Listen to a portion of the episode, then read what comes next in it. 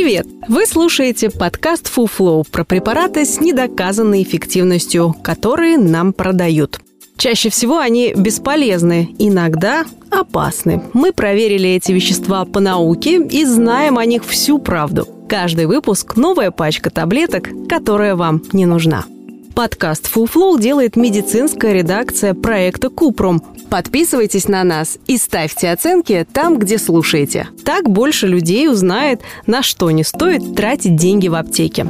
Почему глицин – пшик, а не лекарство? Сегодня говорим про глицин. Самый распространенный и горячо любимый в России наотроп. Он занял почетное место в списке жизненно важных лекарств России. Если верить инструкции, глицин улучшает настроение и работу мозга, уменьшает агрессию, нормализует сон и много чего еще. Если раньше бабушка хваталась за корвалол, то теперь в случае чего кладет под язык таблеточку глицина. И внуку перед экзаменом тоже дает пососать. Да что уж там, глицин рекомендуют принимать не только в стрессовых ситуациях, но и при девиантном поведении детей и подростков. В побочках только аллергические реакции. Ну просто чудо какое-то! Глицин – наименьшая из 20 аминокислот, необходимых для жизни человека. Из нее строятся белки. Человек употребляет около 2 граммов глицина в день. Он содержится в орехах, мясе, рыбе, семенах тыквы, бобовых и много где еще. Остальное организм синтезирует сам. Да, он умеет синтезировать глицин из других аминокислот. Причем может это делать прямо в нейронах головного мозга. В мозге глицин регулирует передачу сигнала от нейрона к нейрону. Для этой работы есть специальные рецепторы. Соединяясь с ними, глицин запускает торможение в нейронах, защищая их от перевозбуждения. При этом глицин помогает и другому веществу – глутамату. Глутаматные рецепторы играют важную роль в обучении и памяти, а глицин делает их работу стабильнее. Только занимается всем этим собственный глицин. А тот глицин, что поступает в организм с едой и таблетками, почти не доходит до мозга.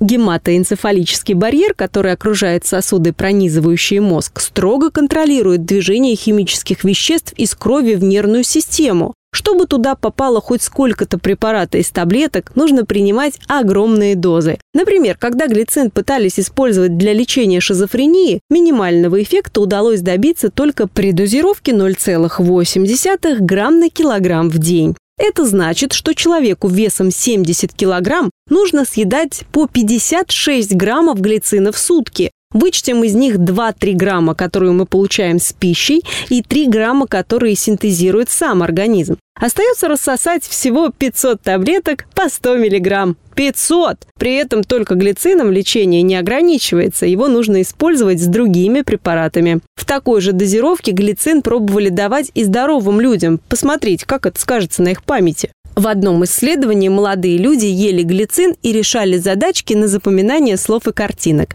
Результат не отличался от того, когда они ели пустышки. Правда, выборка была совсем небольшой. Возможно, глицин улучшает память, но для этого требуются хорошие доказательства. Глицин, который продают в российских аптеках, взрослым людям рекомендуют принимать 2-3 раза в день по одной таблетке. В одной таблетке содержится 100 мг глицина. То есть человек съедает 300 мг глицина в сутки. Как думаете, мозг их заметит? Даже в исследованиях, где глицин не оказал никакого действия, его дозировка была намного выше 100 мг. В США глицин считается пищевой добавкой. В онлайн-библиотеке фармацевтических препаратов Дракс про глицин пишут, что в некоторых странах это лекарство разрешено только для ветеринарного использования. Популярность глицина в России объясняется тем, что этот препарат есть в клинических рекомендациях по лечению ишемического инсульта. При этом в международных рекомендациях по лечению острого ишемического инсульта нейропротекторных препаратов нет. Скорее всего, глицин попал в рекомендации еще в 2000 году, когда для этого были веские основания. Тогдашние исследователи показали, что в течение 6 часов после ишемического инсульта 1-2 грамма глицина под язык могут пойти на пользу больному и не причинят ему вреда.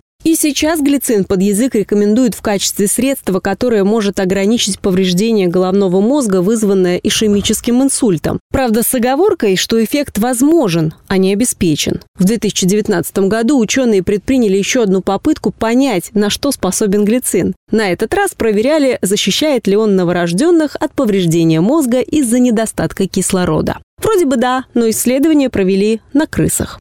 Что мы имеем в итоге? Возможно, глицин помогает людям с шизофренией, если работает в больших дозах и в купе с антипсихотическими препаратами. Может быть, он каким-то образом защищает мозг после ишемического инсульта, пока непонятно каким, поскольку нет исследований. Люди говорят, что глицин улучшает память. Другие заявляют, что помогает от 4-5 таблеток и более. Третьи кричат «Специально интересовался у своих друзей и знакомых». Все в один голос заявляли «Помогает» и при расстройствах сна, и при повышенной возбудимости. На сайте производителя написано, что эффективность глицина доказана, но ни одной ссылки при этом не приводит. Хотя, казалось бы, почему не похвастаться ими, если все так волшебно? Там же значится, что глицин можно считать витамином для мозга, его эффект проявляется постепенно. Производитель добавляет, что при наличии заболеваний не всем поможет именно глицин, поэтому самолечение будет бесполезным. Врачи-невропатологи и психиатры используют препарат в сочетании с другими медикаментами. Все действия глицина мягкие, у него нет мгновенного и явного эффекта для относительно здоровых людей. Это был подкаст «Фуфло», в котором мы рассказываем о препаратах с недоказанной эффективностью. Ставьте звездочки, комментарии и делитесь подкастом с друзьями и близкими. Так мы вместе убережем их от фуфла. Все мифы о здоровье мы собираем в подкасте «Купром», а в проекте «Без шапки» говорим о медицине с лучшими врачами и учеными. Ссылки есть в описании.